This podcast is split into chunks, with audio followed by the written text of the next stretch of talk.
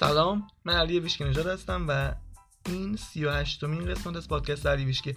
تو این قسمت می‌خوام راجع به تفاوت ارتعاشی شکگذاری و تعریف و تمجید صحبت کنم که می‌دونم قبلا نمارش حرف زدم ولی هنوز جای کار داره اینکه عمیق‌تر بررسیش کنیم. و یه مستند فوق هم می‌خوام بهت معرفی کنم که مدت ها منتظر بودم تا زمان معرفیش برسه یعنی زمان درست معرفیش برسه. اما جمله اول این قسمت از یوگی ماهاریشیه که میگه خوشحالی مثل عطر گل پراکنده میشه و همه چیزهای خوب رو به سمتت جذب می‌کنه.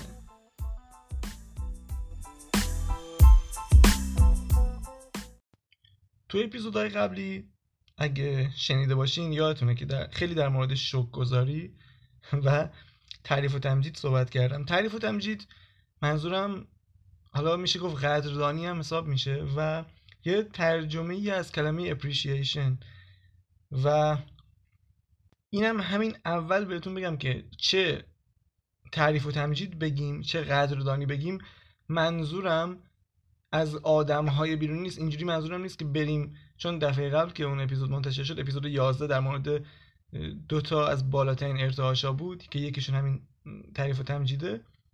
یه سری به من می‌گفتن که آقا ما نمی‌تونیم بریم به طرف بگیم مثلا رو در رو بهش بگیم یا مثلا ممکنه سوء استفاده کنه. من گفتم مثلا هدف این نیست. هدف از قدردانی یا تعریف و نیست که بری حالا روبروی یکی وایسی یا بهش زنگ بزنی بخوای ازش تعریف کنی. هرچند این کار بدی نیست ولی یه جوری مثل شوکگذاریه یا مثل نمی‌دونم از همین چیزایی که داری منظورمه. نه اینکه حالا حتما چون ما قدردانی رو یه جوری مساوی می‌دونیم با قدر دونستن از آدمای اطرافمون. ولی میگم تو این زمینه منظورم دقیقا اون نیست.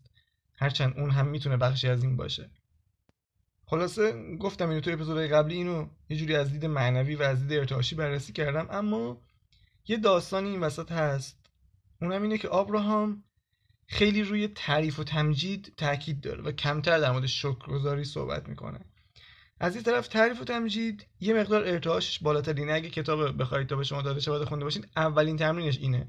و میگه اگه تو ارتعاش بالایی هستی این تمرین رو انجام بده. اما چرا آبراهام حالا این کار انجام بیشتر در مورد تعریف و تمجید صحبت می‌کنه و کمتر در مورد شک گذاری علتی داره؟ یکی از علتاش اینه که میگه آقا شما توی شکرگزاری خیلی وقتا خودتون رو بیقدرت می‌بینین احساس بیقدرتی می‌کنین. درسته در ظاهر دارین شکرگزاری می‌کنین ولی از اونجا که همیشه نیت پشت اون کار مهمه نه اون کاری که انجام میدی. اون ارتعاشی که بهت برمیگرده ارتعاش نیتته. نه ارتعاش کاری که انجام میدی. پس مهمه که اینو بدونی. واسه همینم اون خیلی روی تعریف و تمجید تاکید داره و میگه آقا توی تعریف و تمجید شما چی چی بهش میگن؟ آها مقاومت. مقاومت ندارین حالا منظورش چیه از اینکه میگه توی شوک گذاری بعضی وقتا شما احساس بیقدرتی می‌کنین؟ میگه به خاطر چیزایی که به شما از قبل یاد دادن حالا تو خانواده مدرسه یا هر جای دیگه ای شما عادت کردین که خودتون رو یه جوری ضعیف ببینید و مثلا تو شوک گذاریاتون اینجوری میگین که خدایا شکرت که به من ناچیزه مثلا بی قدرت فلان چیز رو عطا کردی یا من فلان برکت توی زندگیم هست در حالی که مثلا شایستش نیستم. اینو میگم به صورت خداگاه نمیگیم ما میگه توی ارتعاشتون معمولا این هست. وقتی دارین شکر گذاری می‌کنی یه جوری انگار یه قدرتی اون بیرون هست که یه چیزی رو بدون که تو شایستگیشو داده داشته باشی بهت داده. و میگه خب این هیچ وقت اون قدرت واقعی قدرت خالص رو نداره. هر جایی که تو خودتو بی قدرت ببینی و از روی این بی قدرتی کاری رو انجام بدی اون خیلی ارتعاش بالایی نداره. حتی اگه اسمش در ظاهر شک گذاری باشه. پس حالا این خیلی مهمه که یادمون باشه وقتی داریم شک گذاری می‌کنیم از روی این حسه نباشه. پشت اون نیتمون این نباشه که خب من که هیچی نبودم ولی حالا خدا اینو به هم دادی دمت گرم مثلا.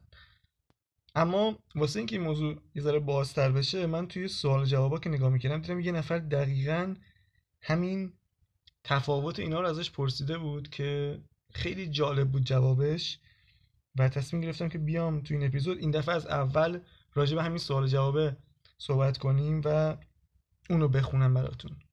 و علت این که این جواب رو انتخاب کردم این بود که حالا همیشه همش خودم میگم توی اپیزودا که جوابایی که اینا میدن واقعا چند لایه است. ولی توی این جواب یعنی واقعا حس کردم یعنی همون لحظه فهمیدم که این چند لایه است.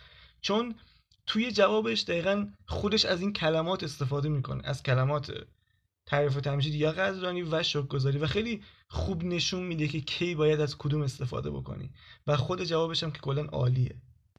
پس این دفعه اول بریم سوال جواب رو بشنویم و بعدش من می‌خوام یه مستند فوقالعاده بهتون معرفی کنم. مستند عالی که خودم عاشقشم. این روزا دوباره شروع کردم به دیدنش و اصلا علت اینکه تصمیم گرفتم معرفیش کنم همینه. و دوست دارم شما رو هم با این لذت فوقالعاده شریک کنم. اما بریم اول سراغ سوال. سوال اینه. سلام. خیلی خوشحالم که می‌تونم سوالم ازت بپرسم. استادای زیادی در طول تاریخ در مورد شکرگزاری صحبت کردند و اینکه چقدر این کار می‌تونه باعث ورود نعمتهای زیاد توی زندگی ما بشه و چقدر می‌تونه زندگی ما رو متحول کنه.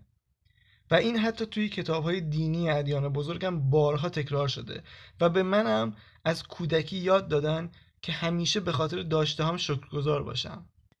اما یه سوالی برام پیش اومده. اونم اینه که تو همیشه در مورد تعریف و تمجید صحبت می‌کنی و ما رو به این کار تشویق می‌کنی و کمتر در مورد شکرگزاری حرف می‌زنی. میشه علتش رو بگی؟ و برای من توضیح بدی که تفاوت این دوتا چیه و کدوم بهتره؟ می‌خوام بدونم اینها از نظر ارتعاشی چه تفاوتی با هم دارن و نتایجی که من از شکرگزاری می‌گیرم با نتایجی که از قدردانی و تعریف و تمجید می‌گیرم متفاوته؟ از طرف دیگه شایدم علت گیج شدن من این باشه که زبان اصلی من و زبان مادری من انگلیسی نیست و خیلی تفاوت این دوتا کلمه رو متوجه نمیشم. در هر صورت لطفا این رو یک بار برای همیشه برای من شفاف سازی کن. ممنونم به خاطر جوابت و به خاطر همه چیز. این, این سوال بود. حالا بریم سراغ جواب. تو اولین کسی نیستی که در مورد تفاوت بین شکرگزاری و تعریف و تمجید از ما سوال می‌پرسه.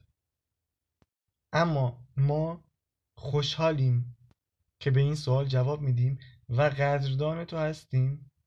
که این سوال رو پرسیدی. این موضوع بسیار جالب و جذابیه برای صحبت کردن. وقتی تو احساس شکرگزاری داری تو در حالت دریافت قرار داری. این جهان بر اساس دریافت ساخته شده و قانون جذب میگه که تو چیزی که جذب می‌کنی رو دریافت می‌کنی. کتاب ما که عنوانش هست بخواهید تا به شما داده شود دقیقا به همین موضوع اشاره داره. تو درخواست می‌کنی و بعد دریافت می‌کنی و می‌تونی به خاطر دریافت این خواستت شکرگزار باشی.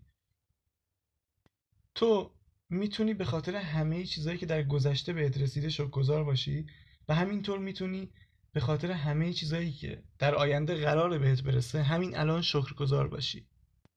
اصلا تو می‌تونی به خاطر هر چیزی که الان توی زندگیت هست یا به خاطر هر چیزی که در طول زندگیت بهت داده شده شکرگزار باشی. در واقعیت به محض اینکه تو خواسته ای رو داشته باشی اون خواسته به تو داده شده از نظر ارتعاشی. و اصلا و هرگز موضوع این نیست که آیا تو شایسته دریافت اون خواسته هستی یا نیستی. تو همیشه ارزشمندی. پس معلومه که و کاملا طبیعیه که تو شایسته دریافت خواستهات باشی. فقط موضوعی که باقی میمونه اینه که تو یه راهی پیدا کنی که در زمانهای طولانی اجازه بدی که این هم ارتعاشی با خواسته رو احساس کنی و بعد اون وارد واقعیت زندگی تو بشه. همه چیز یه هدیه است. پس هر چیزی که وارد زندگیت میشه به نفعته. حتی چیزایی که تو فکر می‌کنی نمیخوایشون یا فکر می‌کنی که اشتباه هستن و به دردت نمی‌خورن. برای مثال اگه یه نفر دوچرخه تو رو بدزده تو می‌تونی شکرگزار باشی که الان در حال روندن اون دوچرخه نیستی و یا می‌تونی شکرگزار باشی که قرار یه دوچرخه جدید بگیری که خیلی بیشتر دوستش داری. اگه کسی بهت بی احترامی کنه می‌تونی شکرگزار باشی که این توانایی رو در خودت داری که رو تو از اون آدم برگردونی و اصلا احساس ترس نکنی. هیچ احساس بیقدرتی توی این نوع شکرگزاری و این دید از شکرگزاری وجود نداره. اما نوع بیقدرتی که ما به اون اشاره داریم به این مربوطه که بعضی وقتا شما فکر می‌کنین که شایسته دریافت بعضی از خواسته هاتون هستین اما شایسته دریافت بقیه خواسته هاتون نیستین و این اصلا دست شما نیست که تصمیم بگیرین کدوم خواسته وارد زندگیتون بشه. بلکه یک نیروی بزرگتری یک یک نیروی بیرونی یک جایی هست و اون قراره واسه شما تصمیم می‌گیره که آیا شما انقدر ارزشمند هستین که خواستتون رو دریافت کنید و یا نه. که این اصلا درست نیست. و این به شما احساس بیقدرتی میده. این الگوی قدیمی بوده. الگویی بوده که ممکن مادر شما در گذشته و یا حتی ادیان شما به این باور داشته باشن. اما حالا و در عصر حاضر ما می‌دونیم که شما خالق صد درصد زندگیتون هستین و هر چیزی که وارد زندگیتون میشه رو خودتون جذب کردین و شایسته همه اعتباری که اون بهتون میده هستین اما کاری که شکرگزاری توی این زمینه انجام میده اینه که باعث میشه شما توجهتون رو به نقش کائنات یا جهان هستی توی رسوندن اون خواسته به خودتون بشین و این احساس خوبی بهتون میده. این از موضوع شکرگزاری. اما روی دیگر سکه که همون تعریف و تمجیده. تو از چیزی که داری همین الان تعریف و تمجید می‌کنی و این باعث میشه که اون بیشتر بشه توی زندگیت. تو وقتی از خونه ای که داری تعریف و تمجید می‌کنی باعث میشه که ارزش این خونه به مرور بیشتر و بیشتر بشه. تو از چیزایی که الان توی زندگی داری و دوستشون داری تعریف و تمجید می‌کنی و این باعث میشه که بیشتر از اون چیزا وارد زندگیت بشه. و تعریف و تمجید همینطور کمک می‌کنه که تو تمرکز تو همین الان روی جنبه از زندگیت بذاری که دوستشون داری و خوشت میاد ازشون.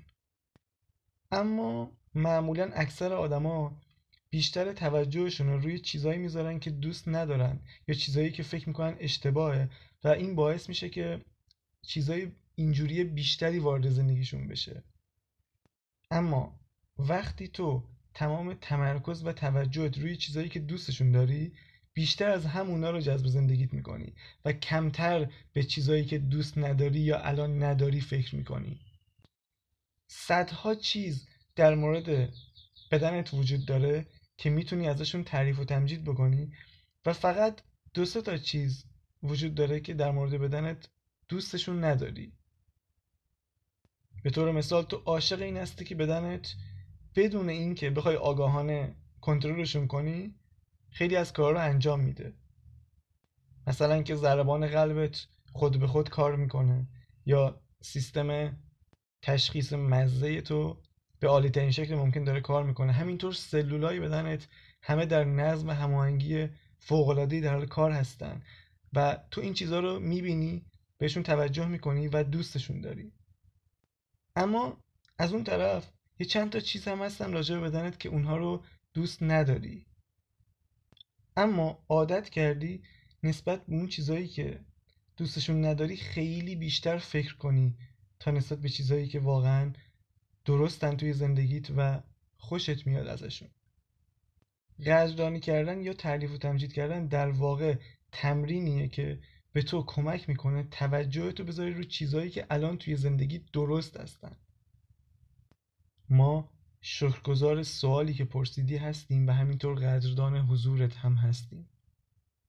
این کل جوابی بود که آبراهام داده و به نظرم خیلی کامل و یه بار برای همیشه این موضوع رو جمع کرد که آقا هر دوی این دوتا عالیان هر دوشون کاربرد متفاوتی دارن. تعریف و تمجید باعث میشه که تو چیزایی که الان داری تو زندگیت و خوشت میاد ازشون بیشتر بشه. اما شکرگزاری رو می‌تونی واسه همه چی به کار ببری. چه دوست داری چه دوست نداری چه قبلا اتفاق افتاده چه آینده قرار اتفاق بیفته. این همه جا کاربرد داره. و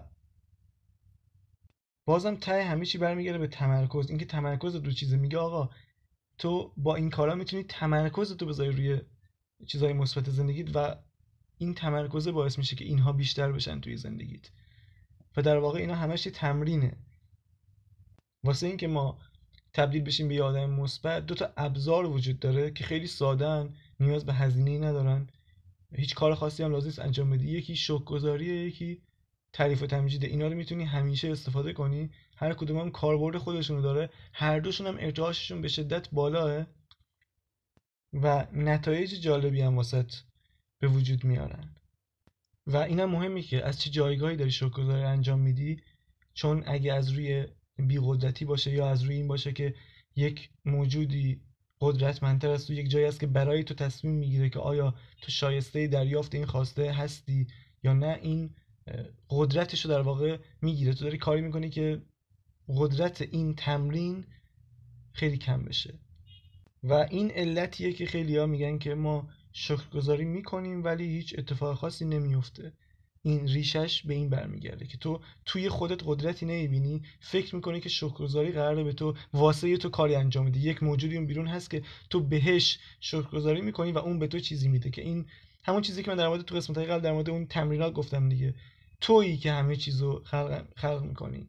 به محض اینکه قدرت رو بدی به چیز دیگه بدی به تمرین خاصی بدی به موجود خاصی این قدرت کم میشه این انرژی کم میشه این ارتعاشه میاد پایین.